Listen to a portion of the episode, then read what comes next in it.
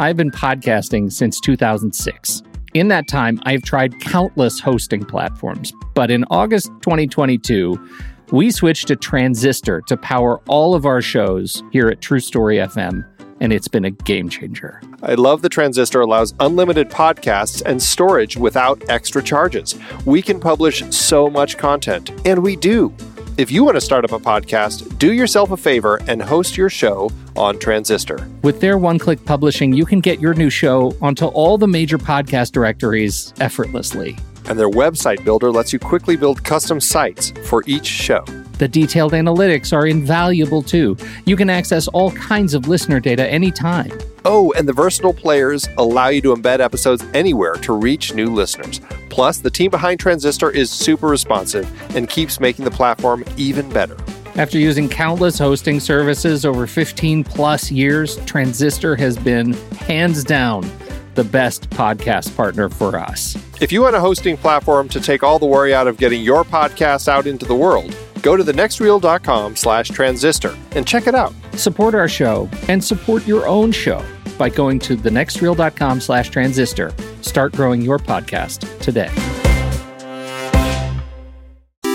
Andy, according to my friend Internet, this is what Letterboxd is. Letterboxd is a global social network for grassroots film discussion and discovery. Use it as a diary to record and share your opinion about films as you watch them, or just keep track of films you've seen in the past. Showcase your favorites on your profile page. That is a lot. You bet it is. That's why I want you to tell our fair listeners just one thing you do with Letterboxd that has changed the way you watch movies. Let them have it. Okay, are you ready for this? So ready. I love lists. As of today, I have 246 lists in my account. I use them to track the movies I watch, organize them in all sorts of different ways. I track them by hand, I clone lists from other people, I use them to plan what I'm going to be watching, all sorts of things. I just, I love creating lists. It's a fantastic tool. Sexiest animated characters. Andy, what is this? We love Letterboxd, and if you're a movie lover, we are sure you will too. And when you upgrade from the free account, you will remove ads and support the great Kiwi team building this amazing service. Just use the discount code NEXTREEL or visit thenextreel.com slash letterbox to get 20% off your pro or patron membership. And it works for renewals as well.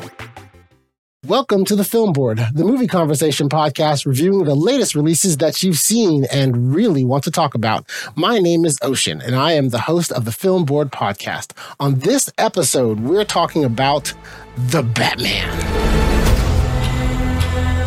Fear is a tool. When that light hits the sky, it's not just a call. It's a warning. I've been trying to reach you. Find the God! This is about a king. And Ritter's the match. I can take care of myself. If this continues, it won't be long before you've nothing left. I don't care what happens to me. It's only gonna get worse for you. I'm vengeance.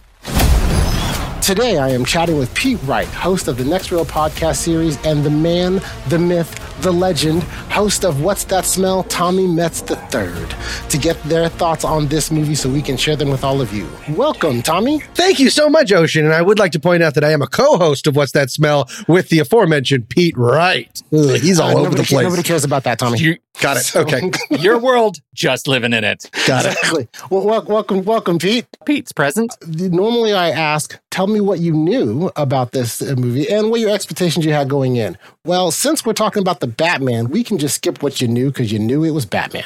Tommy, I'll start with you. What were your expectations of this movie going in? I am on record of not being an enormous superhero fan, but if I picked one, it would 100% be Batman. Probably because he's not a superhero.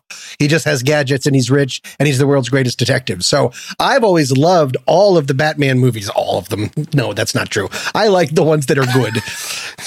can get away with bat nipples on suits and stuff. No, I'm not for that.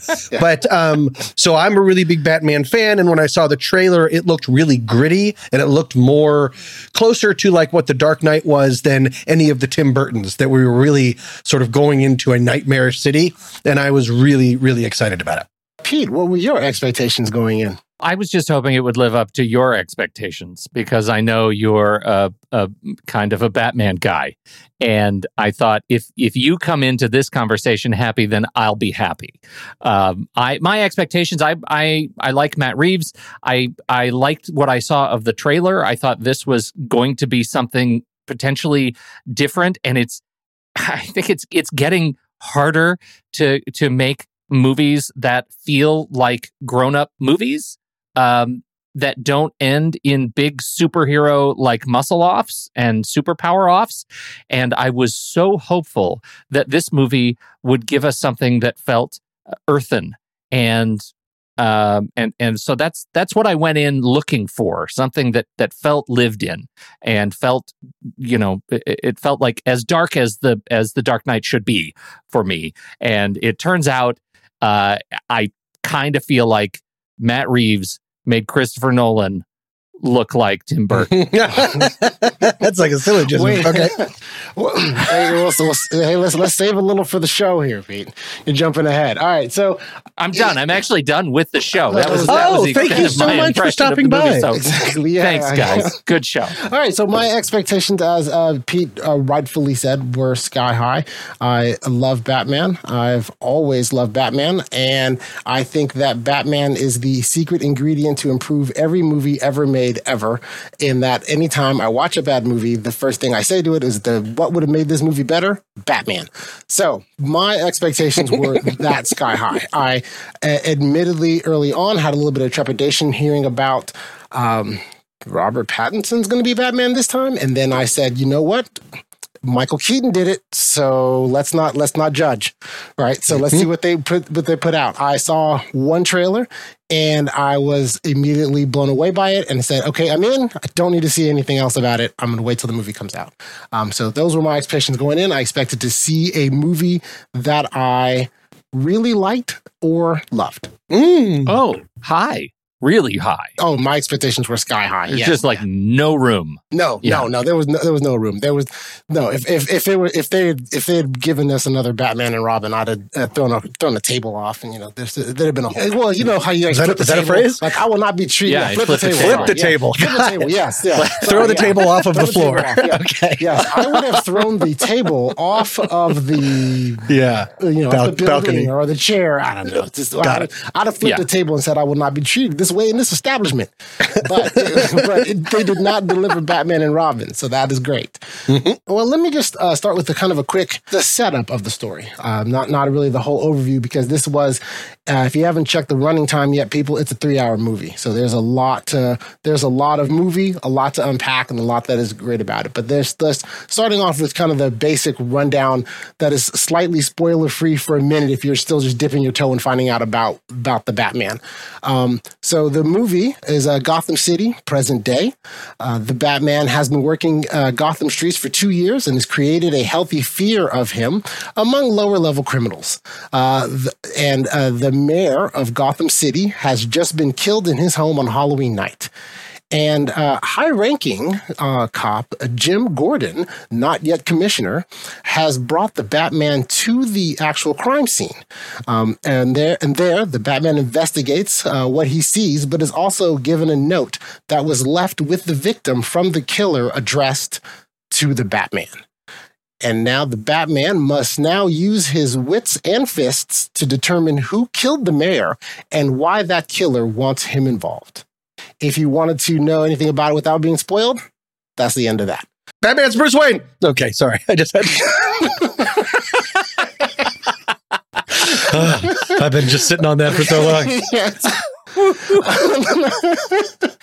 Okay, well, uh, yes, that was uh, that was definitely the spoiler there. That Batman is Bruce Wayne. So, um, I think that the maybe the first place to start is the beginning, since this is a new version of the Batman, and uh, they're they have to do a little bit of time in this to set up the characters and set up the world we're living in because we know what the Batman is as far as his powers and abilities, but we don't know what is this one that we have here and what's what's going on with him. And so um, the the way they set up the Batman. So let's just start with the Batman himself.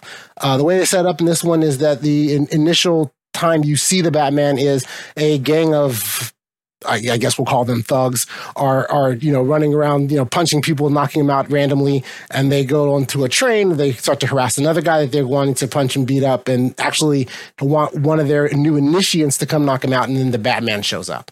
And so, as an introduction to the character, you know, the scene works where the Batman shows up, of course, st- stops them, fights them, shows you a little bit not only of his fighting style, but also some of the powers and abilities of his suit, which in this case include the most bulletproof suit I've ever seen. Mm-hmm. Ever, ever, ever, ever, Yeah. You know, and so yeah. so that they, they they set so they when they set him up that way, and they you know give you this is your entrance and stuff into this is the type of Batman we're going to get. Um, what did you guys think of the? I'll start with you, Pete. What did you think of this introduction of the Batman and what this version was going to now bring? Well, okay. So speaking specifically of the introduction of the Batman, I think this was the, the given the hindsight of having spent the next three hours with the Batman, I think this was a really interesting way to do it.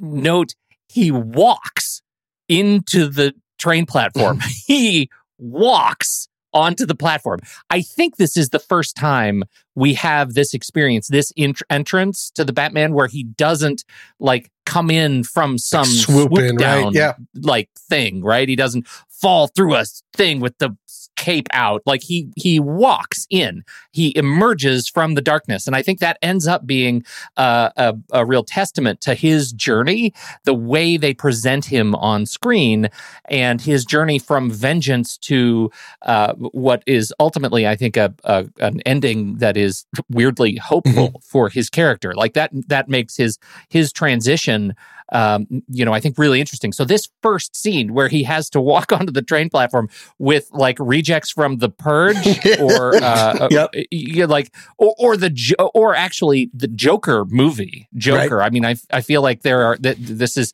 um, you know.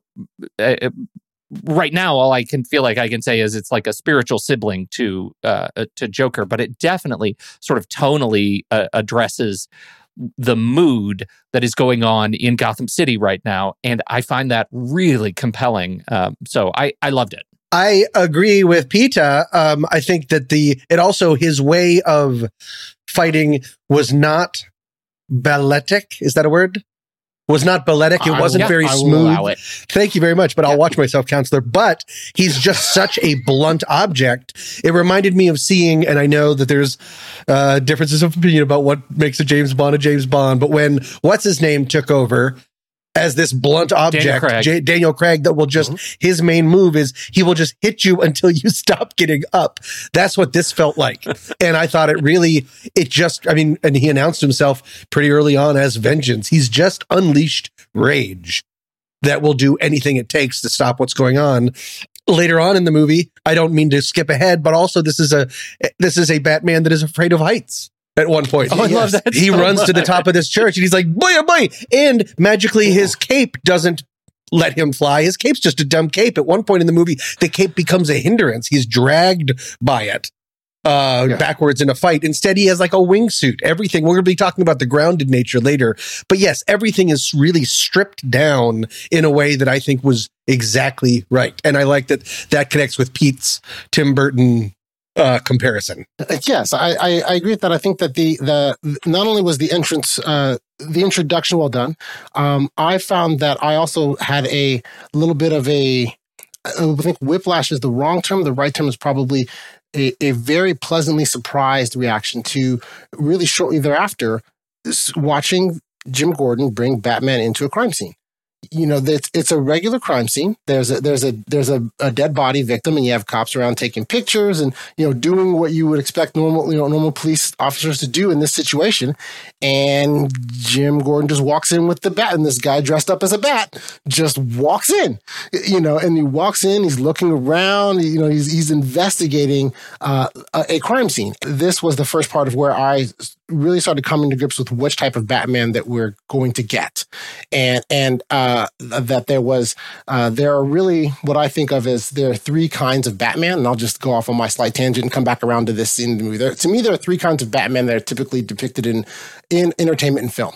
You you really have your your your Saturday afternoon cartoon '60s TV show Batman, right? He's a fun character for kids with, and families. He stops bumbling criminals, uh, you know, from criming, and sometimes he dances you know and the second one is the superhero mission batman right and this is usually when he's fighting villains on the justice league level that he has no business fighting like he's fighting darkseid steppenwolf brainiac or the predator you know just you know he has supreme confidence in everything he does he's able to do far more than he should with just some suit and the gadgets right? There's that version. And then there's detective batman. And this is the one where the where the the Batman is focused on you know protecting Gotham through his really extreme means because he's so rich and then somewhat extreme and sometimes extreme measures um, you know and his his mind is shown through the narration of either the you know the comic or the film. He has a conscious and he you know thinks about the ramifications of his decisions and uh, these stories always feel the closest to reality to me and so the when it really hit me at the first part of this movie was when he walks into a crime scene and, that that is like oh okay well so if if someone were dressing up as a six foot bat running around protecting the city this is how he would need to interact with the police to not be hunted down you know and so and I, and I found that scene for me kind of a very pivotal and compelling as far as the, to let me understand what what it was I was about to watch for the next two and a half hours. Mm. Yeah, and and I think that's really an important thing to note. Like two two things. First, I think this is the first time we get an authentically cinematic detective Batman. Uh, than uh, yet, like we we just all the other bats men have been, you know, much more the adventure hero. Yes. You know, the I have an answer for everything kind of adventure hero. Even Batfleck, which was, you know, there's always a technological answer to every right. threat. Um, and and this one, I, I feel like we have some great moments where he doesn't have answers for stuff. Like one, how do you stop the wingsuit? Besides maybe running into a bridge. like right. I, I think those kinds of moments were both like really authentic to who this character is, uh, played well, and uh, you know, fun nods to the fact that he doesn't have all the answers. You know, afraid of heights, you know, has to fly, like those kinds of things. Um, you, you know, and the fact that the flying bit was an emergency escape, not a tool. Right.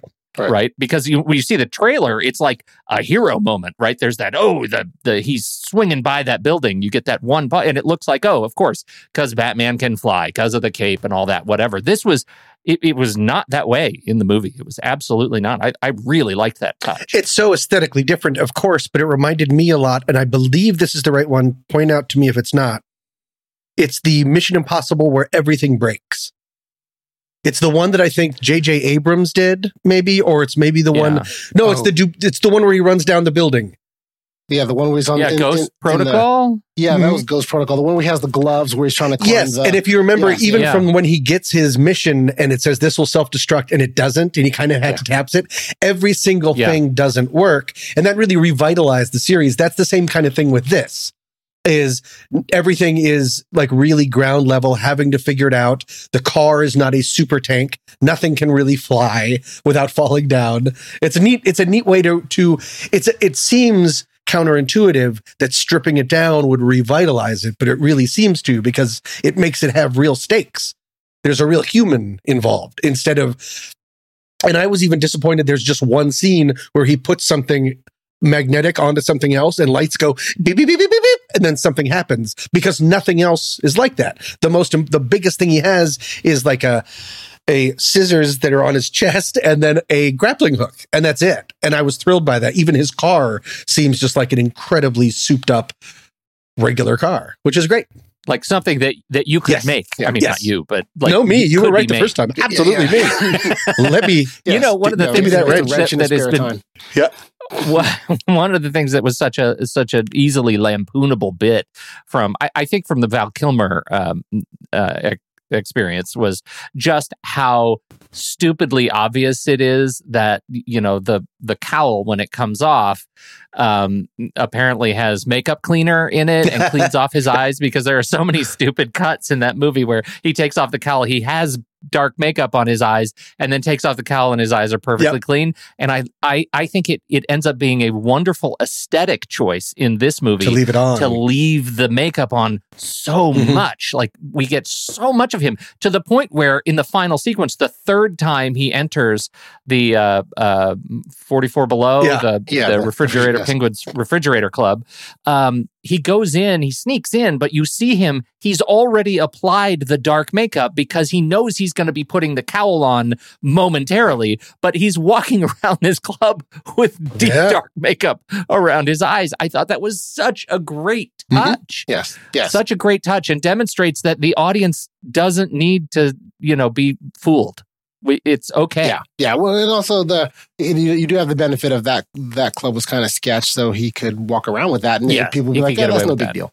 Yeah, yeah, Again, because the Yeah, yeah, right, yeah, Yeah. because it's there. So, um, the the other part. So then, in that with the with the crime scene, you get the. So I'm going to jump ahead a little bit uh, because I wanted to kind of just cover the introductions of the main characters, right? And so the, the through that you get the, the he gets the cipher from the uh, which. I liked, and I was thought pause pause for me here. They don't at this point. You don't actually know who the big bad guy is. I mean, obviously, if you saw the trailer, you do. Mhm. But from the movie, the movie has not yet told you who the who the bad guy is. We're just we're just starting. You have a cipher.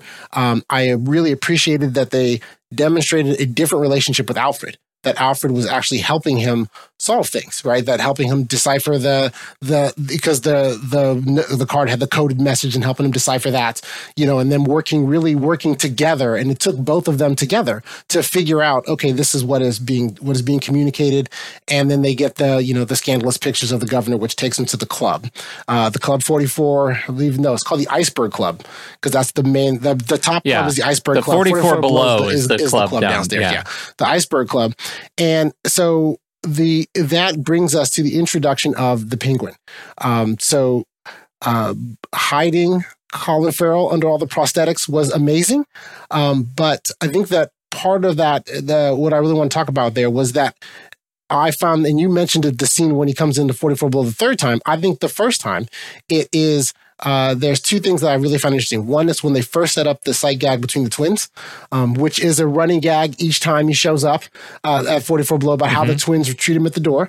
Um, the the interesting thing to me, the normalcy of the fight scene g- uh, going in there, right, to get into get to the penguin. It's also the first time Yep. where I started looking at like what his fighting style really was, and also noticing that he was keeping to the Batman ethos of not killing people, right? Because he's in scenarios where he can kill these people, but he's not. Yep. You know, hi- his weaponry is all non-lethal. He's throwing them even a couple times when you think he's throwing someone over a, a large, uh, over over a, you know, like a balcony that's going to be a large drop. You realize, oh, it's only like about a little five foot drop down to the next level, so they're going to have some broken bones to be sure, but still be alive. Um, and so I think that it was interesting to me that th- that scene and that sequence uh, uh, really reestablishing or continuing to establish his fighting style, along with how then the penguin is introduced, where he just walks up to him effectively and starts talking to him. And, and, and the Batman and the penguin are, are talking to each other like the Batman is a cop and the penguin is answering or, or evading his questions.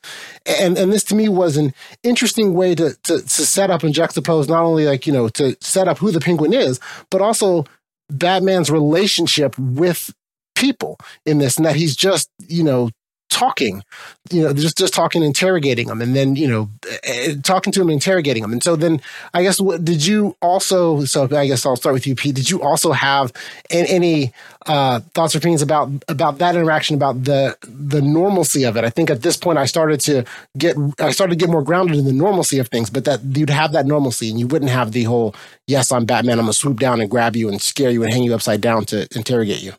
Yeah, no, I, I, I think so, and and I think particularly that nobody was surprised that people like the Penguin and the Batman and the Catwoman and you know the the Riddler are hanging out here, like just as much as uh you know as we have this sort of superhero movie, it's also just a messed up town, and it felt so normal for the town to be completely just bug nuts with characters doing things and and behaving in this way. Like that was just a normal thing. Um, and and I think the Penguin has always been kind of an interesting character because he's gone, you know, from the comics to the movies. Like he's gone from from being an industrialist to the mayor to you know to this underground, you know, e- raw fish eating, uh, you know, Danny DeVito. like it, there are all kinds of different uh, uh, interpretations. But one thing that the penguin has always done is in his industriousness, he is able to move between worlds. Uh, uh, strangely efficiently and effectively. And here we see him in the underworld, we see him in his club, and we also see him at the memorial, right? Or getting getting up and out of the uh, out Oh, of the right. car in front of the you know right he he moves between worlds I, I think really in a compelling way so you know notwithstanding the colin farrell performance here which i thought was great um i i thought uh, I- i just really like the interpretation of the character here I completely agree. Again, grounding is going to be the word that I use more than anything else. But that he's not. Yeah, that he doesn't eat fish. We're we're we're we're he did not one time not one time he did eat a he raw eat a fish. Um, it's like what was said in um Split. The comics that these things are real, and then the comics make slightly more fantastical versions of everything. We're seeing it in reverse now that they're taking everything and it's as if, of course, he's not really a penguin and he lives in the sewer and eats things. We just call him that because of blankety blunk. And so, like, a lot of that stuff still carries over, but it's stripped down to its real humanness, which is, of course, exactly what I want out of every superhero movie. Very much so. yeah Um, I mean, that is great. I'm thrilled by that. Uh, and I think uh, I thought Colin Farrell was having a ball. He was so much fun to watch. Where do you stand on the overlay texting?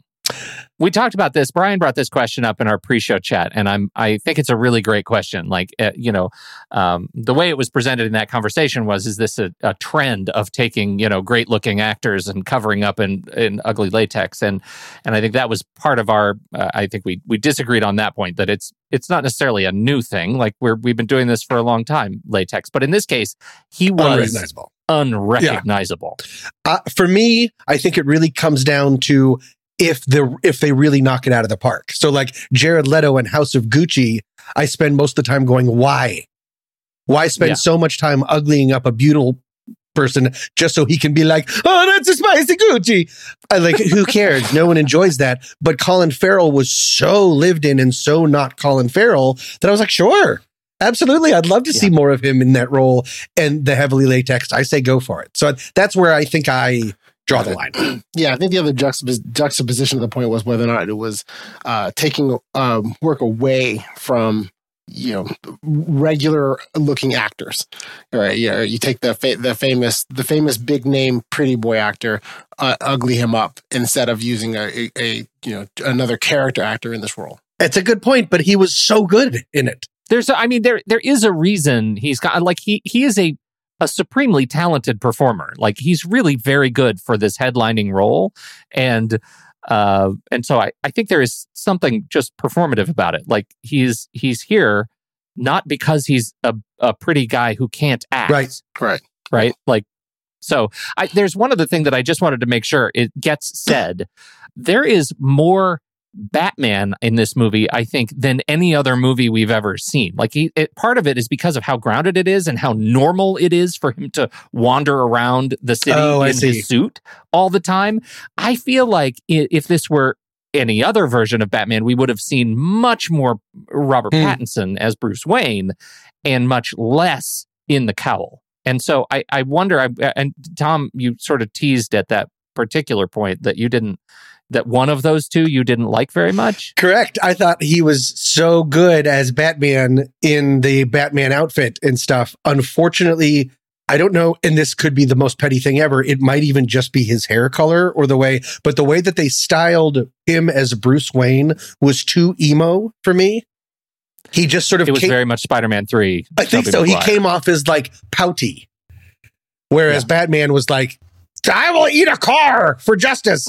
Uh, what's his name? Just sort of seemed like a sad, pouty little rich kid, which I just, it didn't work for me. And I think part of it was his hair color, and they would do that kind of draped across the eyes kind of thing. I just don't think they were doing him any favors by styling him like that. I think they should have styled him a little bit against type. You know what's so interesting about that? I was listening to a, a wonderful review with Matt Reeves, and I thought this was this was particularly illustrative of his his sort of Bruce Wayne character design. Um, you remember the Safdie brothers Good Time? Yeah. Did you see it? I loved it. Fantastic. Yes. I Sorry. couldn't. I loved it. Uncut Gems is the most unpleasant movie I've ever seen in the entire world, but I love. I know it, it was rough. Yeah, yeah. Yeah. So Good Time is great. And that was another Mm-hmm. Pattinson. And what is so amazing about that is although he has this shock of blonde Yeah. hair, it is also that kind of of kind of shaggy emo look. And this interview with Matt Reeves, he says, you know, I I actually it was actually uh, Pattinson who is telling the story of the fact that his first meeting with Matt Reeves was he's working on this movie and had and just watched Good Time, and that's what gave Matt Reeves the idea that Pattinson could play this Huh. part. He was like, "This is the movie that modeled the character for this Bruce Wayne in uh, in the Batman." Sure. That, from a character design perspective, it suddenly makes a little bit more sense Mm-hmm. to me that that this Bruce Wayne would have more than a passing resemblance to you know that film. more of really kind of what you think you're reacting to is how he looked because he wasn't you know pouty or emotionally wasn't you know uh tr- tumultuous or anything with with his with his emotions throughout back and going back and forth to some wild swing or the other right? He seemed to be pretty even keel most of the way through. He seemed as bruce wayne you know consistently full of self-loathing and yeah, doubt. yeah, but, Yes. but he's not. But he's not back and forth. Not like you know, because when you say emo, Right. that makes him sound like you know. Like I guess maybe I think of that in terms of more, uh, you know, happy, sad. If you're talking about emo, just as in he was consistently depressed. I think know, I maybe meant think more of just consistently depressed. And Okay, that's why I said pouty. Yeah, if emo is, if I'm using that term incorrectly and that means wild swings of emotion, 100% not. No, I just mean sort of like, "Nyeh."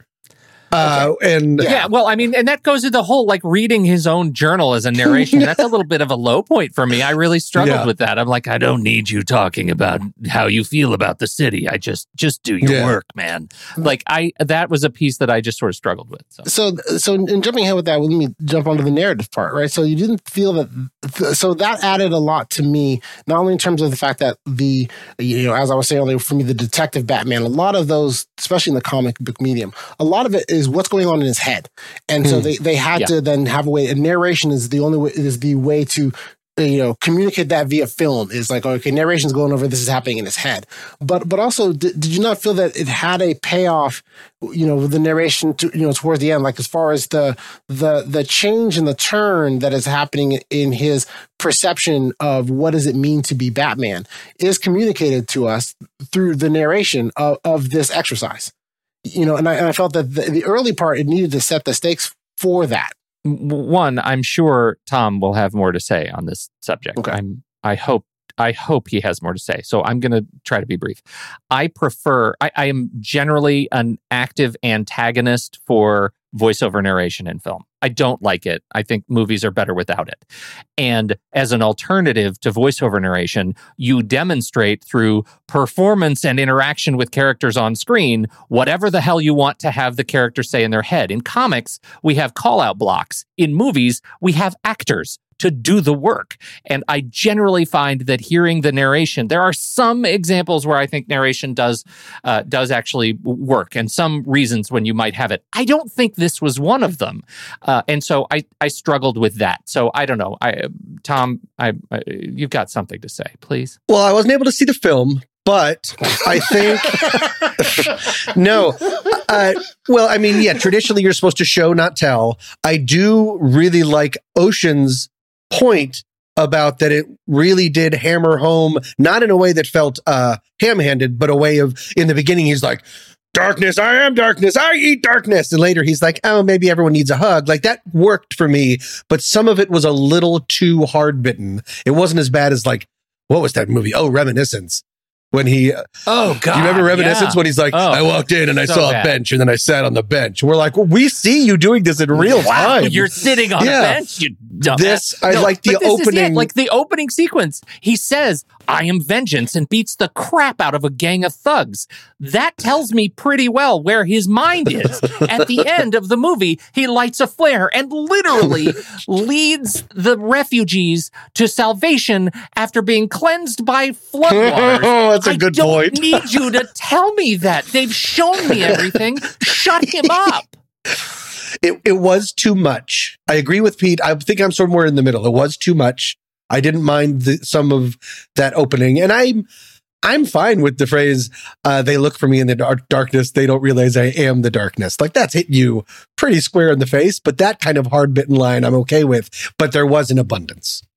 Since this Batman really was showing us a version where he did not know all of the answers of all the answers up front, right? Didn't know everything. Um, after you know, after meeting the peng- Penguins, Selina Kyle's in, in the club, you know, follows her home, does stuff, right? So the the one thing though in, about that that I I find uh, that at least the next interesting point to, to me to discuss was um, a- about whether or not this film was actually trying to demonstrate a growth of the character Batman in in, in increments. Okay, because there's the we've talked about the beginning and the end a couple times, and obviously there's the growth that pattern happens there.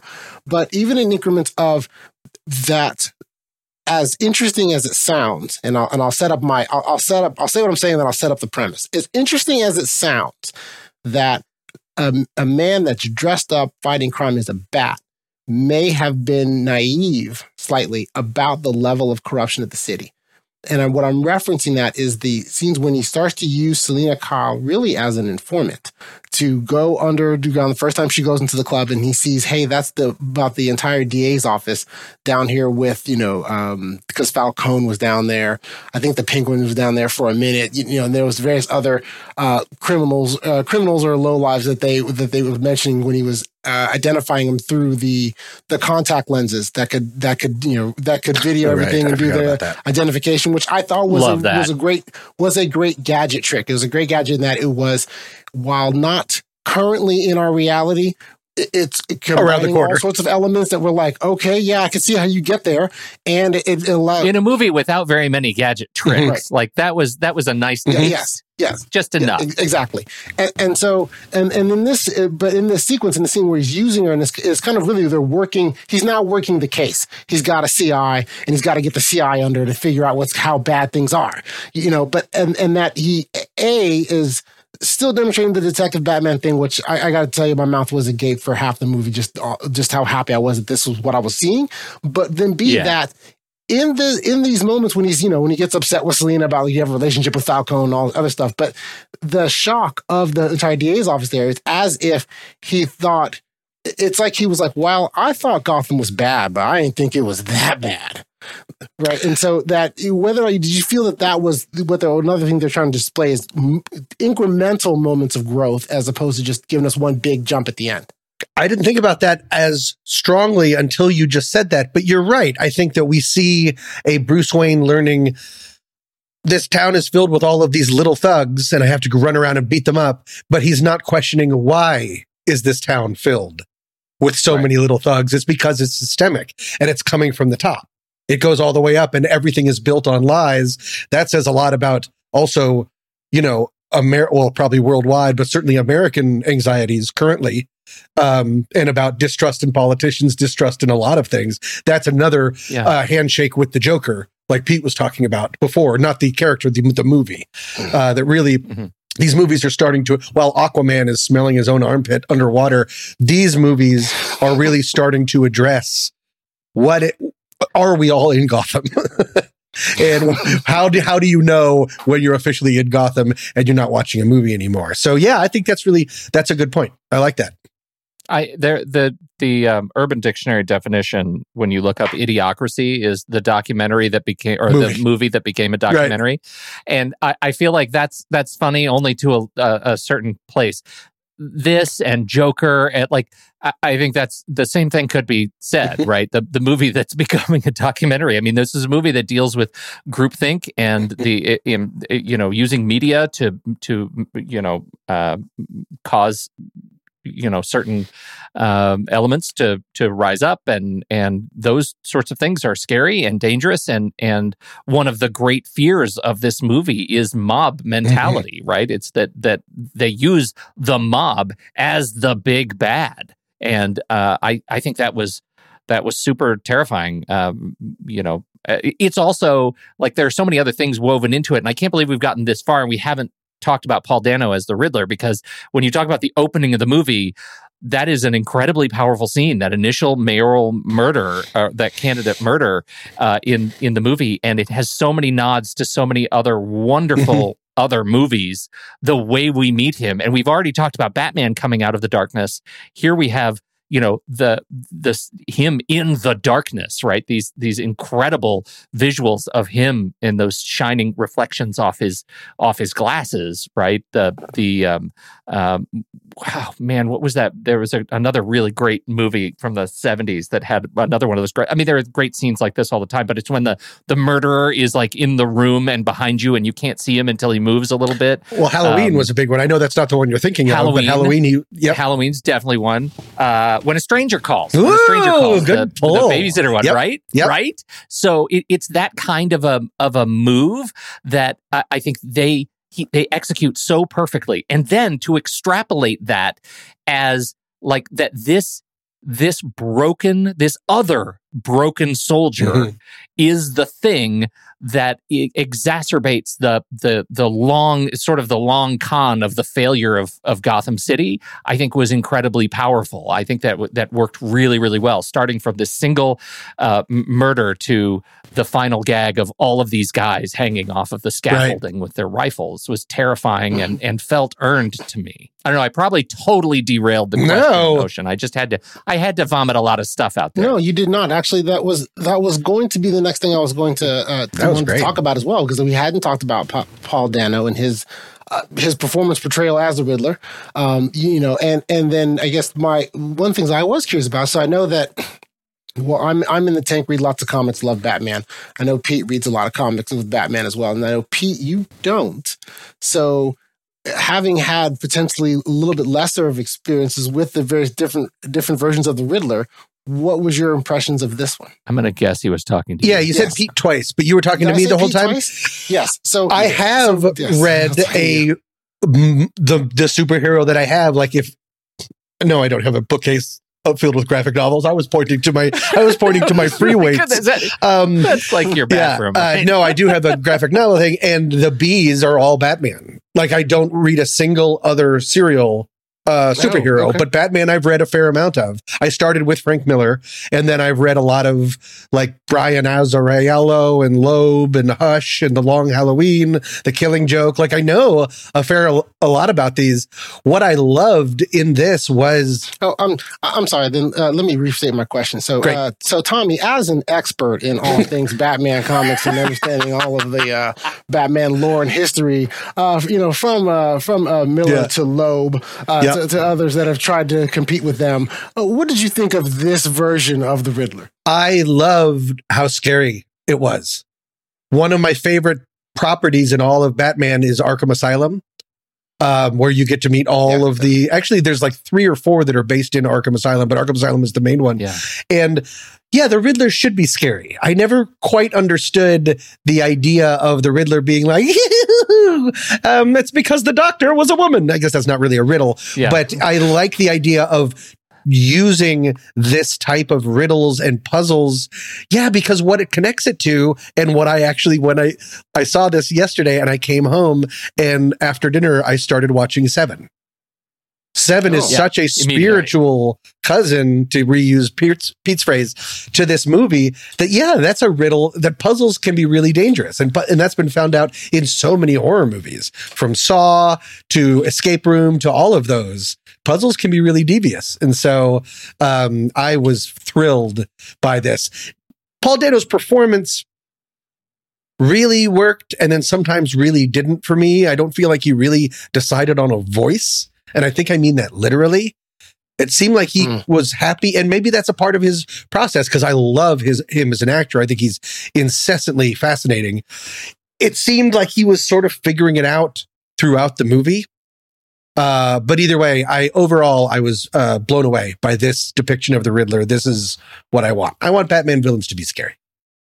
I'm I'm a little bit spoiled because I spent a lot of time in Gotham in Gotham, uh, and in that show, Oh, I've never seen it. the Riddler was played by Cory Michael Smith, and so and and he was fantastic in really dealing with the the sort of multiple personality disorder Mm. that that he uh, that that they've sort of imbued on um, on Nygma here and the, the the kinds of nods that they took from the source books. I think they did an incredible job with him. I think Paul Dano, I'm with you. I think he's endlessly fascinating. And talk about a guy who knows his tool. Like his face is fascinating. And I found it incredibly unnerving when they arrested him and they put his face down on the diner smile. counter. That smile, the way his it, it was like a morph. it was like an old school morph effect as the smile kind of came. It's like he has no texture on his face and he knew how to move his face without making any wrinkles at all. And I thought that was Yeah. horrifying and perfect, just perfect.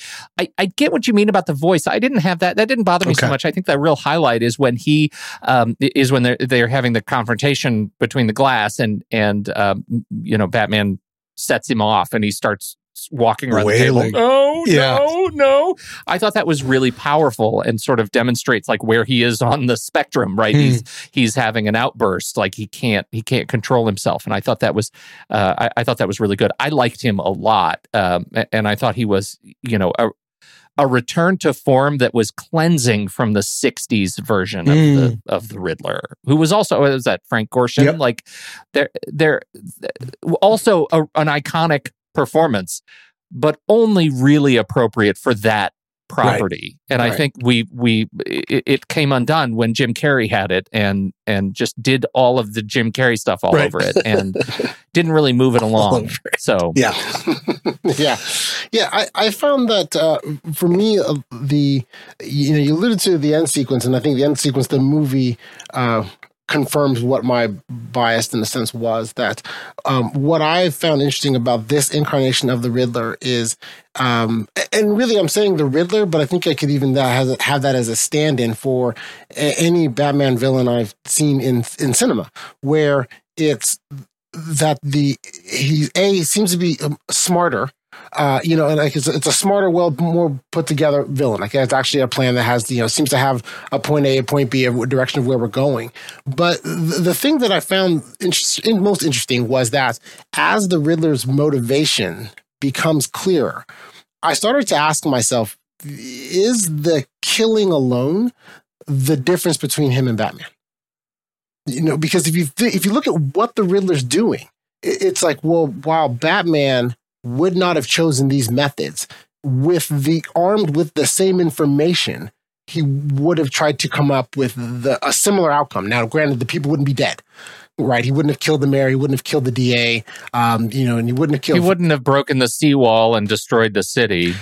That- okay, that- not- not that's that also part. Not No, no, no, that up- up part. there. Not that part. Up to there. You just mean no because it, it breaks down at that part. Uh, it, breaks but down, it breaks down there, but but like everything up to that, because this is all my thoughts of, of everything up to the confrontation in the in the uh, jail cell before he breaks the seal the sea the seawall. Because yes, Batman wouldn't do that, but the rest of it, as far as really viewing Gotham as a cesspool of corruption that needs to be fixed and there need to be no more lies, really the Riddler was I think two things. One, he was really kind of it felt to me the other side of Batman, where it's a, it's a, it's a it's a bit of a darker side that's not willing to really value life to achieve goals. But then also B kind of was smart enough to figure out, hey, I need I need this Batman force to make what I want to make happen happen.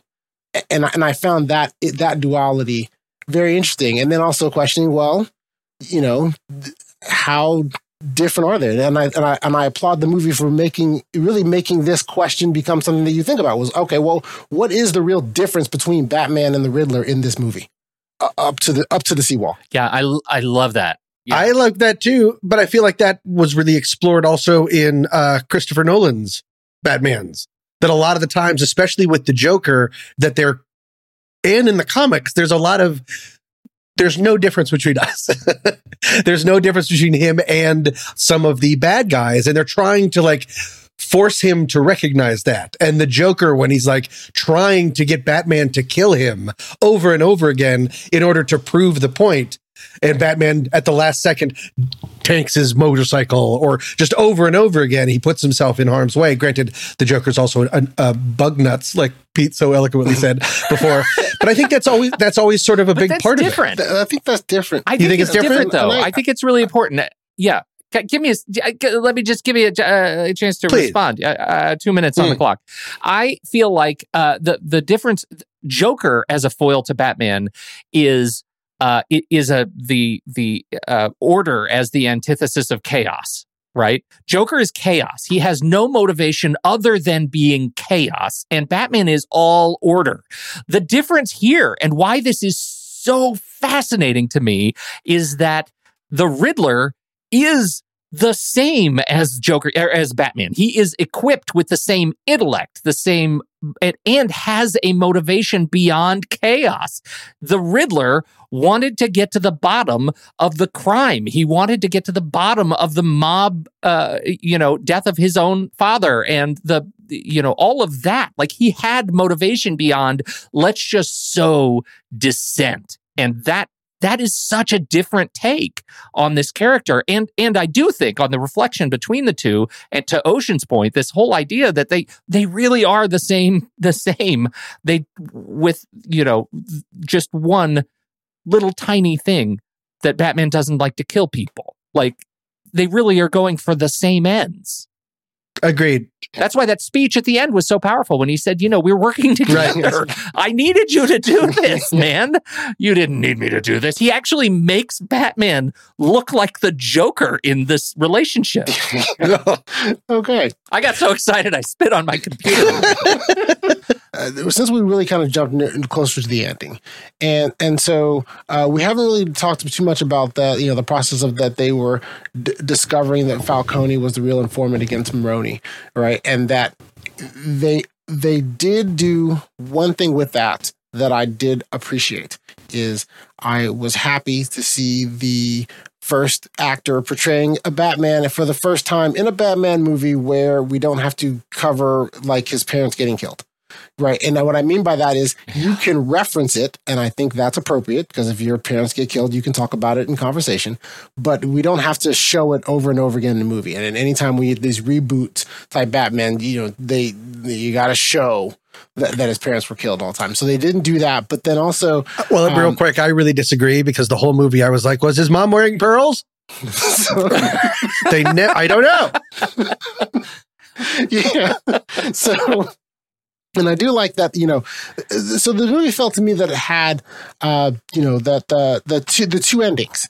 Okay, so there's the, the one ending which we've really already discussed, which was you know once he discovers Falcone is the real informant uh, against Maroni, then the Riddler has him killed, and they and goes to the sequence that we talked about in the in the prison, uh, and then the the second is the blowing up of the seawall right where where that is you know it creates the water flooding and then the killing and then getting uh leveraging you know modern technology of you know social media to say hey i have a group of i think there was maybe 20 or 30 of them that were willing to then co- 50. oh was it 50 okay that were willing to go up on the top and basically turn the uh it was Gotham Square Garden. I remember, I remember, I remember keep thinking, okay, that's not Madison Square Garden, but it is Right. Madison Square Garden. So yes, okay. they they want it to be real bad. exactly yes so that in gotham square garden to have them you know the uh to have them you know turn that into a shooting gallery to, to kill various people and also uh that effective turn in batman where he um not only helps save that's the one sequence the one sequence where a bunch of explosions and he swoops down to, to, to fight as opposed to Right. walking in somewhere you know which in this case Warranted. I think that's earned. It, it's Mhm. warranted. You know, that's where he swoops down and comes down to do that, and and that it also leads to the, a couple, two or three things about the touching sequence of not only him rescuing people and really becoming Batman that is saving people, as opposed to Batman who is just punishing criminals, right? And and so. Uh, and it was it's curious from your um, so I guess your perspective, Tom. What do you thought of what I really felt were two endings because this movie could have ended at after the jail scene and we'd have been fine right but they but to say, oh, you know, to have the Riddler say, okay, there's something else, and then you have this other sequence, you know, uh, that kind of what you thought of that. Did that seem in or out of character? Because it was kind of a we're gonna do we're gonna do away with everything in Gotham, and it was a bit it was a bit much, you know, for the scale of everything. And so I don't know. Did you did you did you have that feeling of that we had two endings, or did you feel that that one the conversation led inextra you know inexorably into this, which was the actual ending? I felt that we there was definitely two endings, but I really was struck by the amount of damage that was done to Gotham. That the seawall really did. One of the problems I have with Siri with uh, Super Super Bowl, cereal or Super Bowl. Those are the two choices. With superhero movies, is everything just goes back to normal. Right. Everything's just like, oh well, we put this one person. He's like, oh yeah, I would have done it except for you. That there's there. This was really real stakes, and a lot of people were probably caught out in that flood. Um, I like the idea of having someone so dangerous, having two things: so much corruption from the people that are supposed to be protecting the city, and then someone so dangerous and able to weaponize the mob as um, the Riddler is that there should be repercussions for that. Everything shouldn't, the sun just shouldn't go up the next day and go, phew, that was a close one. The city is a wound and it needs to feel like one was really inflicted on it. So I, that made stakes for me. I couldn't believe it. When it started going off, I was blown away. Oh, that seems like I was trying to make a, a pun. I was absolutely not. Yeah. But my emotional seawall. All expectations were just walked away. my emotional seawall was breached. Um, and so, no, I'm really glad that they put that in because it makes it seem that's weirdly, even though that's so much bigger than so much of the rest of the movie, that also grounds it for me when bombs blow up, horrible things happen. Things don't Yeah. just, you don't just send someone to jail and everyone gets up and eats breakfast the next morning. So I liked it. Yeah, and that's what's so beautiful about the the irony of his interpersonal transformation is that like that cleansing like he wouldn't be he he has evolved a little bit as a result of this movie. We need to see that because this is year 2, right? Like this is his he's still so new at this whole thing that we need to see him learn a lesson and this is a massive failing. This is he as a savior of the city is unable to save the city. He's not able to defuse the bomb in time. And if you know, I have complained many times before about the video games that all you have to do is race around the digital city and defuse Mhm. bombs like Batman Arkham Asylum. I played that. frustrated me to no end. This movie was like me playing Batman. You fail Right.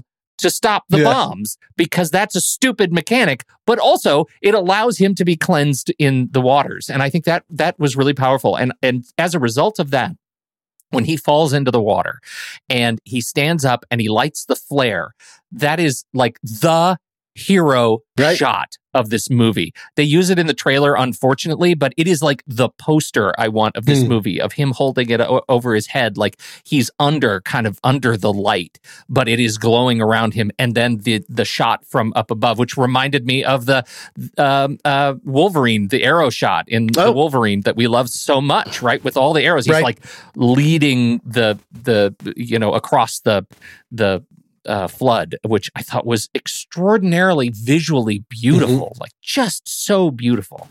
So, what else did you um, think about in terms of uh, obviously this in this? I guess maybe this is what I like to segue into this part with the So we talked about the scale of the final explosion, um, just how uh, sorry explosion, the flooding, and all that in terms of like you know how how was you know Pete did you feel about you know the how it was how the movie was made? Like the look and feel the whole the whole production production design of the whole thing you know that did this was this the penultimate piece of it for you? Or did you find that it was really just of a piece of what you'd been seeing the whole time Well, I do think it was of a piece of what I was of, of what I've been seeing, with the exception of Wayne Manor, which I thought was just goofy. Like, it was just too much. Yeah. It was just too flamboyant, too many fleur de lis. Like it was, I that was just ridiculous. Like I, it was just a, a bridge way, way, way too far. However, speaking of the groundedness of, uh, you know.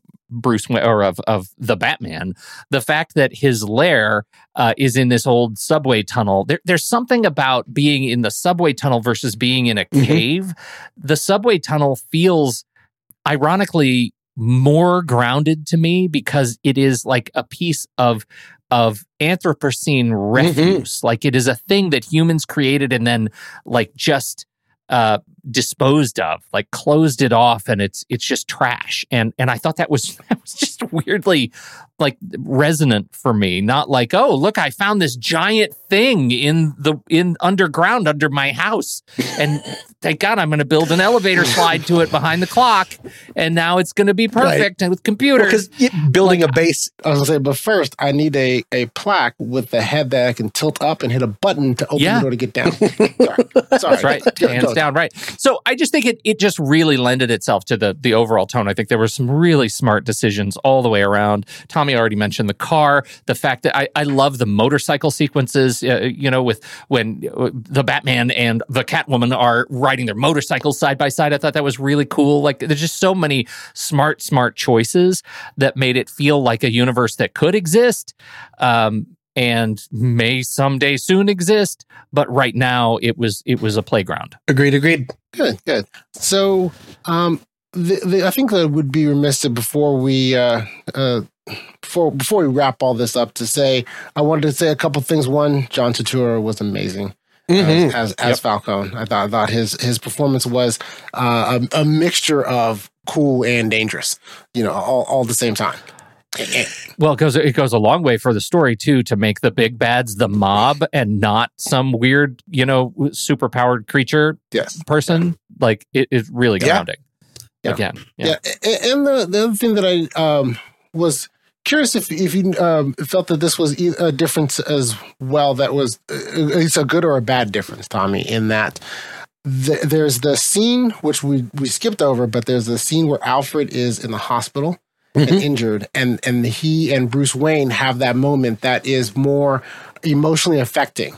Where you know historically, especially especially in film, Alfred is treated as in you know there's a little bit of a reverence to him. Uh, there's it's you know it's obvious that Bruce Wayne you know loves Alfred and feels that he owes him so much, but not anything like this where it was the you know kind of a a moment like a slight moment of almost at least as most as much as much vulnerability as Bruce Wayne is going to allow in his life to say, "Hey, I would really my life would be uh, really in a lesser place if, if I lost you." You know, and whether or not you, did you feel that that was, uh, you know, I guess do you think of that as a good thing? You know, that we're showing different sides of of Bruce Wayne Batman, or is it a bad thing of I don't need this much, I don't need this much touchy feely out of my Batman? Uh, I liked it because it really solidified more, less of the help and more of the father figure that he is, that he always sort of has been, but always sort of in a, especially with like Michael Caine as like a disapproving, here's your tea and you should go find a nice girl and settle down thing. He really just seems like a guy that he's living with, uh, that he's known for his entire life. So, um, I thought it was an important scene and just another way that he's been, everything in this movie is a huge p- pyramid of lies.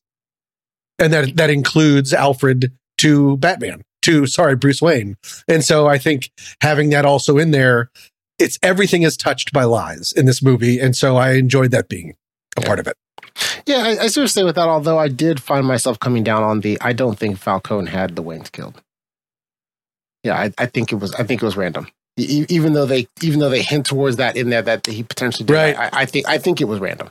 I'm just gonna Just my claim good, ti- just incredible timing. Uh, I think somewhat incredible timing, but also the the that they do still mention it as if it was still like a, a random street thug kind of Yeah. did it, and it wasn't like a professional hit job. You know, that I think that if Falcone had had it done, it would have been cleaner. Than Oh, that's than what- interesting. Than, than what they're describing. What- Right. Why would he hire one of the the Joker's goons to do it? That's an interesting point. Yeah. Well, yeah, yeah. Well, not the okay. Yes, but yeah. So some. So I think more on that. So, um, I guess though, is there since we've this has this movie has a lot, and we talked about a lot of things. Are there any uh, acting performances or anything else we that we haven't talked about yet that you want to touch on, Pete? Well, I I I want to talk about Zoe Kravitz Oh my Okay. gosh. just a Yes. little bit. And I want to talk about Zoe Kravitz because the last time I can't I think this was the last time we talked about a Zoe Kravitz movie on the show was a long, long time ago. Uh it was Divergence. Oh. Um and I said on that show I she would make a great "Hey." Catwoman, and we were like, "Boo!" I said something to the effect of, uh, "I I found her compelling." It was like the first thing I'd ever seen her in, and I said I found her compelling. I would like to see more things with her in it. It was Insurgent. We did. It was when we did Insurgent. That's the one where they jump across the train Yep. track, and um and I I said I'd like to see more in it. And I think somebody who somebody was on that show. It might have been you, Tom. Laughed at me and said, "Oh, you know, it's like in you know she's nepotistic casting or something." I wasn't on I'm, that. not- I'm blaming you only because I wasn't on that episode. I did just. I sent you a. then good. You're a perfect vessel. Oh, okay. You're just sticking with it. Yeah. Yeah. What a jerk you're I am. Yeah. Okay. but uh, it, I have recently been complaining about a movie that she was in, that is Kimi, because it was not great, but she was good Right. in it. I feel like this performance from her is something that uh, is it, it it completes the circle for me of of her as a young actor. I think she is really really good, and um, and I think her Catwoman was interesting and motivated and made some interesting choices and was appropriately uh, physical. Like I, the way she left her apartment was Yeah. dope, Yeah. Yeah. right? Like that was so cool and uh, like what a great effect stunt sequence. Like super effortless little choices that she made. Uh, and so I actually I think she was a great addition to the the Catwoman Legion, better than Michelle Mhm. I I think, in my opinion. The other thing I want to say about Robert Pattinson is it's interesting because I've been reading a lot about, uh, you know, I, I really like Robert Pattinson a lot, and I think it's it is um, it's easy for people to. I, we all heard that. We all What, We what- why all did you, why did you marry him, Pete? I thought I actually did that quiet enough where nobody heard it. Yeah. Nope, we all heard it. Okay, so anyway, I think there are a lot of, of, of people who are like, "Oh, look, the Edward Cullen, the Twilight guy, is now Batman." Nah. But please, people who are doing that, go look at the rest of the stuff that he's been doing since then, because Yeah. he makes some crazy Yes. choices. That guy does just makes heavy Yep. swings with everything that he That does. sci-fi And- and movie look with at- Claire. Yeah, Tenet, Oh. Tenet was amazing. He was great in that. He was great in Tenet. and it was Um, amazing. Cosmopolis, high, a, a good time. High uh, Life. Please High- go watch The Lighthouse. Mm. My God, Yeah. that movie. You talk about a guy who just is un. It, it feels like he is just unafraid to do anything, and this is just another thing. Although he is also in Twilight a brooding, self-loathing uh, character. And so this is probably the closest he's ever been to Yeah. coming back to that. Yeah. Uh, I really, I also like that he wasn't fully jacked. Like Yep. he didn't put on forty pounds of solid muscle. He he still looked like a a guy. I, I found that almost a little dis- uh, little odd. Um, uh, there were times when uh, the only moment of not full believability I had in him as Batman was when they showed him with the shirt off. There was one they had him in the front where it looked like okay, maybe he you know seen a couple of dumbbells, um, but that Yeah. that he was he appeared to me too small, and so. That part of it, I was kind of just going to go with a bit. Um, whenever Yeah. they showed him with it, because in the suit, you, you don't get that impression. He's so much taller, Exactly. and he's you know big and he's kind of wiry and lanky. But when they started showing him with the shirt off, I was like, well, that that dude's too small. He was he was fit, not Correct. jacked. Correct. Yes. Like, yes. Yeah. Yeah. So Also He- known he as the Tommy looked Hansen. like yeah. yeah. he was a, yeah. You don't you weirdly don't know what the Tommy Hansen is. Uh, I I think he uh, I I think he actually I I think there's a there might be a case to be made that that was also performative that he's a little too skinny because he was uh, that is one character thing I get out of him that he was sort of suffering for his craft. Like clearly when Af- Alfred comes down he's like this you have to take care of yourself man. You've got to sleep. You've got to do some things. You got to eat right. You got to you got to take care of yourself. And he was having none of it. And that that I I felt like okay I get that he might look a little starved uh, you know, because he's not healthy. well, you know, i- insomnia, uh, jumping around on rooftops and uh, right. chasing criminals will do that to you. the uh, Michael Giacchino did the score, and it's fantastic. He is quickly became one of my very favorite uh, working composers, and this movie is just yet another wonderful contribution. It's just great. Right. So I'll start with you, Tommy. So uh, let's talk about given your expectations going in. Did this movie uh, meet, exceed, or not, or not meet uh, your your expectations? exceed. It was as gritty and dark and thuddingly blunt instrument as I thought it would be, but it was also smarter. The use of the riddles was really good and even kind of like gorily funny at times. Uh, it really made me want to rewatch Seven uh, because it, it has at times levels of that complexity where when you see, when you sit back and you see the whole picture, you really kind of want to go back and see it again. So it exceeded. I was thrilled. Yeah, it, it exceeded uh, for sure. And and it took me, I think it took me the day to realize how much I liked and appreciate the take on this movie. Like I walked out of it and at a three hour runtime, it's a it's a lot. Mm-hmm. And and I don't know about you guys, but there were easily, I mean, I more trailers for this before this movie than I had ever seen. So it was more than 30 Mhm. minutes Yeah. of straight previews before the movie started, closer to 40. And uh, by so by the time you're at the end of the movie, it's like four hours sitting uh, in, in the theater, and so it's it's a lot of of darkness and rain, so much rain, uh, and so I it, I think I was a little bit uh, over overstimulated when I walked out, and after kind of sleeping on it, I, I realized this is they made a lot of really smart choices, and not only that, I can't wait to see it again. I'm Yeah. really looking forward to seeing it again in the theater. I want to see overstimulated post Batman Pete. I need to get my parking validated. well, yeah, that, that he drives home very quickly. And uh, looks for looks for He's a uh, little bit uh, trucks uh, that are you know those car carrier True. ones that you could then jump it up and over and through like that and everything. that was a great that was a great scene. I thought that was a really interesting thing with the uh, that the the actual car Mhm. chase. The car, first of all, you already mentioned, is incredibly threatening with all the flames Yeah. and stuff, like super souped up.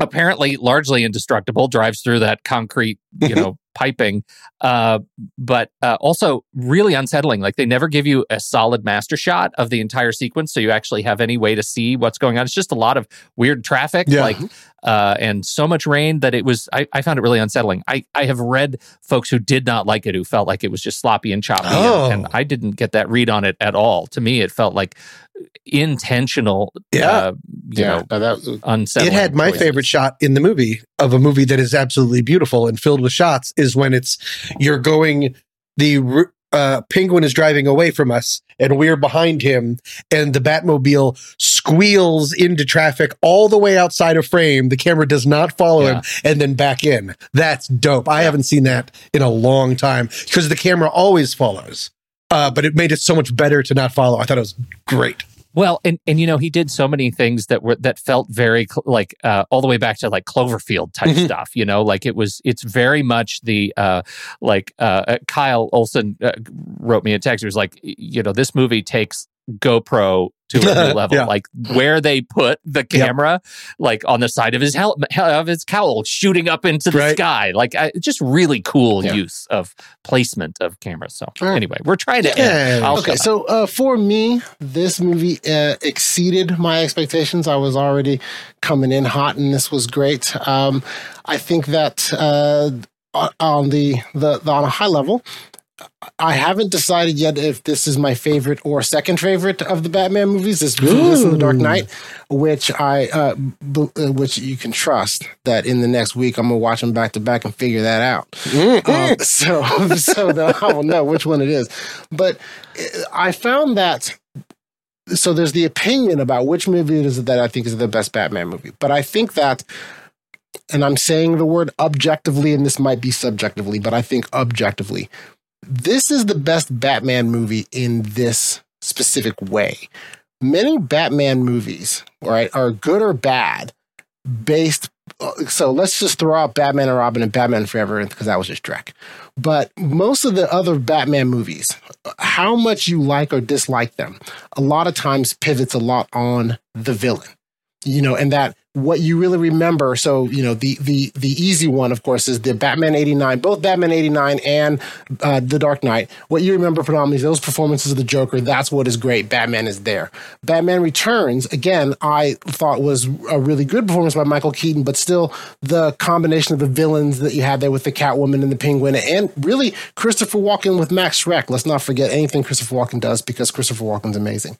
Um, you know, those things, it, it's that combination too. Uh, you know, and, and, even with the Christopher Nolan ones, where you had with both either Tom Hardy and um, okay, Liam Neeson. I was gonna say Qui Gon Jinn, uh, with uh, with Liam Neeson as Ra's al Ghul and Tom Hardy. You know how much you like or dislike those. I think Christian Bale's performance is is even keel. How much you like or dislike those depends a lot about what you thought about how those villains were portrayed. And all of that long winded preamble was to say that in this instance, the greatness of this movie rests solely on what I thought of the guy playing Batman. The, the, the, when I think about this movie, I think about Batman. When I and I know when I think about this movie years from now, I'm uh, I'm going to like it or hate it based on the guy playing Batman. The Riddler, while important and uh, and very consequential in this movie, I'm not I, am not walking away thinking about, oh man, Paul Dan Paul Dano was great. It's like, no, this was Robert Pattinson doing a great performance as the Batman, and this movie was really more focused on the Batman as as a character and as his journey, and not just the Batman has to stop X. So we need to focus a lot on what X is, so we understand what the Batman is going to stop right? Where in this scenario, it was it was the Batman, and so I felt that in that vein, it, it gave me something what I consider very special of that. Hey, this movie really is a Batman movie first. Why don't you marry?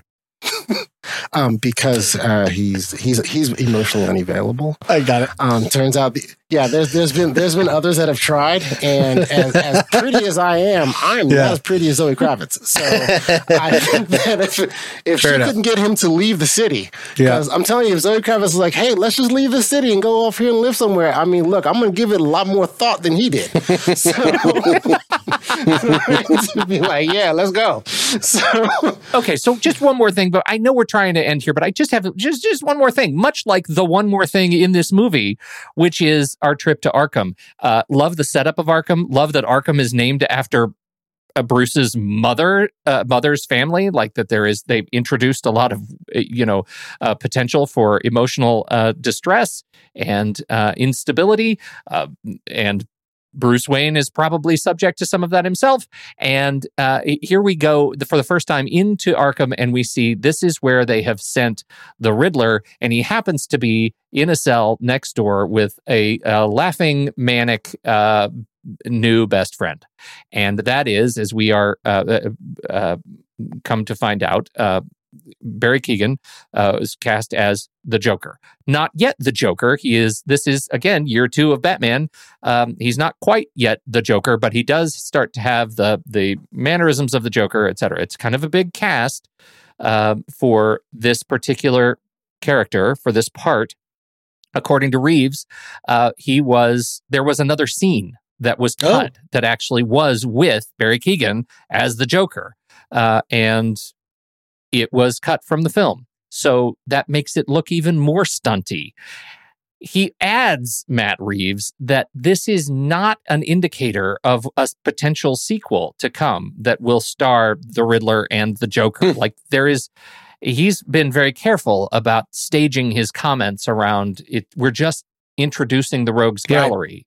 Right. And that's the the Joker is in universe, and this is a thing that you know may eventually come to play. That doesn't mean that it's our next uh, outing with this character. He really is trying to build a universe out of his particular take on this Gotham and this Batman. And so, you know, hopefully we'll, we will see more, but we should not get our hopes up that it's going to be a Joker movie.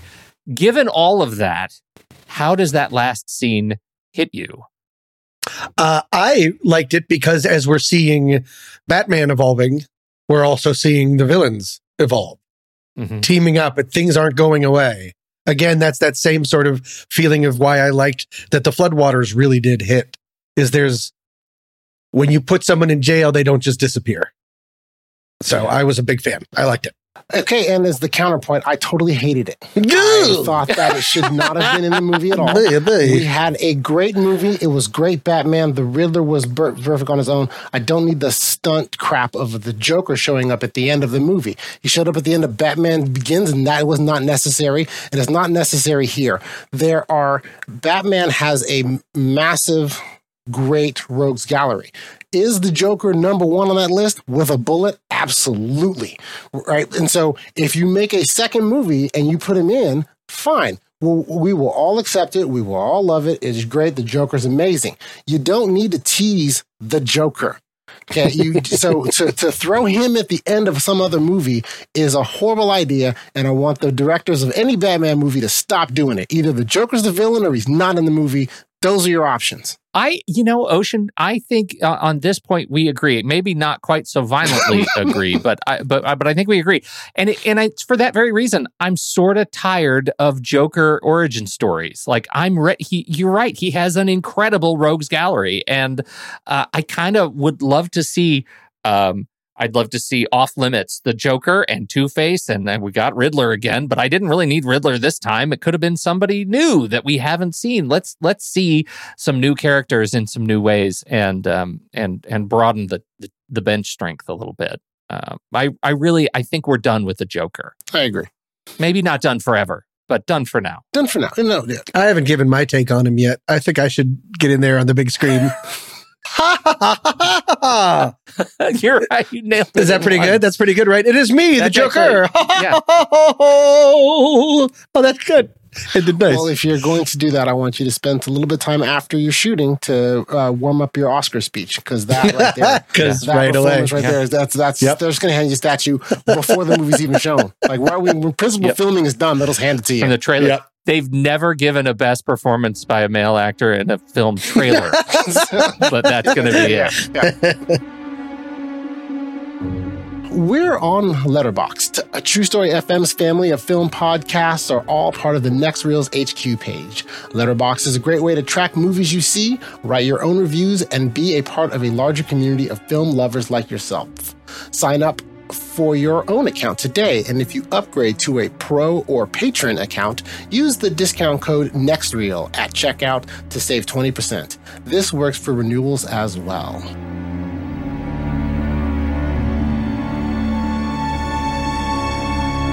Pete, what does this out of, Yeah. out of the five stars with a heart? What do you what Letterboxd rating do you give the Batman? Why am I going first? Uh, uh, Why are you making me go first? God, this is a hard one. I I came out yesterday. I, I think I came out at a solid four stars for this movie with a heart. Um, I, you know, I, I think sitting on it, I could nudge that up probably a half star. I think I could be. I I feel like it's safe being a four and a half star movie. I liked almost everything about it. Interesting, Tom, that you feel like you need to go watch Seven after talking about it with you guys, I feel like I need to go back and watch Joker. I am notoriously uh, uh, like uh, bearish on Joker. I, I felt like that was a movie that didn't need to be in Huh. universe. But after seeing this movie, I wonder if it if if it has a better fit. Interesting. Um, so. yeah, I, I think four and a half stars and a heart for the yeah, Batman. Are you the are you then making a case that I should actually go watch Joker? oh yeah, yeah. I th- I think you should go watch. I Joker. love because I Joker. yeah I've I also have a uh, strong feeling about the Joker in that to me the greatness of him and the reason he is number a good reason of why he is number one in Batman's Rogues Gallery is because he doesn't have an origin story. He he, he is. Yeah. He just is. He is chaos. He is doing what he does. That's it. Where did he come from? Who is he? Doesn't matter. Don't know. Don't care. So I I was very I am very hesitant to watch then a an origin story of a character that I feel deserves to not have one. Yeah, no, I, I that's you just described my perspective on it too. Like it, it is, it, it's frustrating. It's a frustrating take because they they give it they give grounding to this character that should just have existed and never come into existence. It just is. It's chaos. It's what chaos is. Uh, but and that's why I didn't like it uh, attributing the Joker to it because Joaquin Phoenix does a great job as this character that should have been named something Yeah. else. It's a well made film. Thank you, Tom. Tom, you love it. I do right? love it. Is that it? I'm giving this movie, The Batman, four stars and a heart. And I think there there's a good chance it could move up to four and a half, but I would need to see it again. Well, you guys are, uh, in my opinion, haters. Um, this movie is five stars and a heart. with a. Wow. It is amazing from front to finish, from from front to back. Uh, to only give it four stars, yeah, you're just you're just Oh you're my hating on some great cinema here. Uh, this is I'm I'm reticent to say that it, you can't get better because clearly you can. Because after I saw The Dark Knight, I've been like, well, Batman movies don't get better than that. Yeah. And like I said here, I'm not sure, but I'll know in seven days Mm. whether or not this one truly is better than The Dark Knight or not. Because I, need- I need to watch them closer together. Um, but it, you know, it, th- this movie is is great on so many levels. It gave me so much of Batman from a cinematic standpoint that I did not think I would ever see. And so for me, it's five stars and a heart. I will see this again in theaters. If I still bought DVDs and Blu rays, I would buy it. But since I don't, I will stream it when it comes out later on. Perfect. We did it. Thank you. Absolutely. Right. You know, this would be a great one. I hope when it comes out that one of the special features is a black and white version of it. Oh, interesting. Ooh. I would love to see this in, in Sure. black and in Yeah, black that and would white. be that would be interesting. Okay, well, uh, thank you, uh, Pete and Tommy, uh, for joining me to to, to talk about the movie, the Batman. Um, so, um, I guess uh, as we close, uh, so uh, Pete, why don't you tell us what's coming up next for you in the next reel? Oh, well, that's a great question. I should probably figure that out. I'll tell you what has gone live this week as we were talking about it big. We're still in our John Heard series, and this is when John Heard started playing the uh, general antagonist to the lovable doofus. And uh, we are continuing next week with Awakenings, where he is the antagonist to the lovable doofus, doofus and then to Rambling Rose, where he is hardly even in the movie. we really, really tied ourselves in knots getting this John Heard series done. Uh, and so there you have it. But we love John Heard, and we're excited to actually do some movies that he's in more later. So stay tuned for that.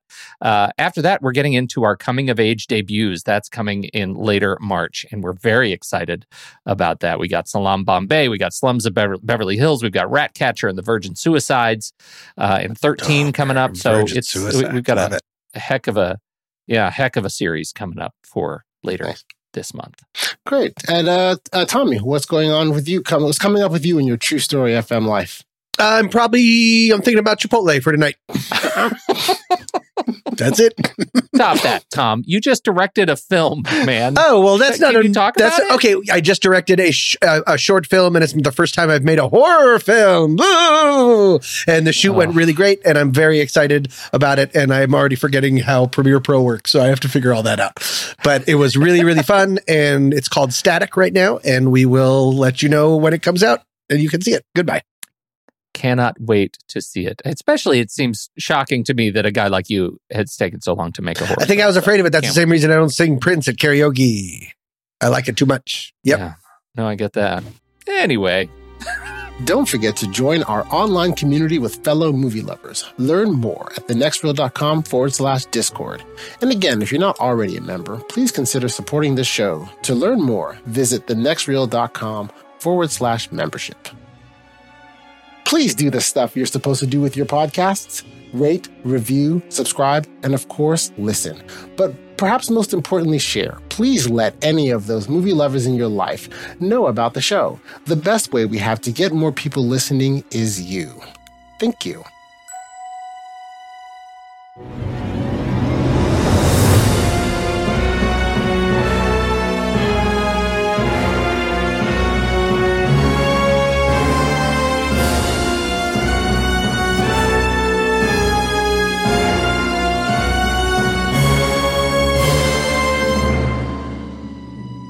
The Film Board is a production of True Story FM. Engineering is done by Pete Wright. Find the show at True Story FM. If your podcast app allows ratings and reviews, please do that for our show.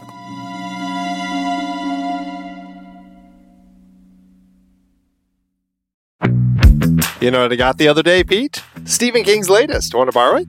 Do you know who you're talking to? What do you mean? Andy, when's the last time I read a paper book?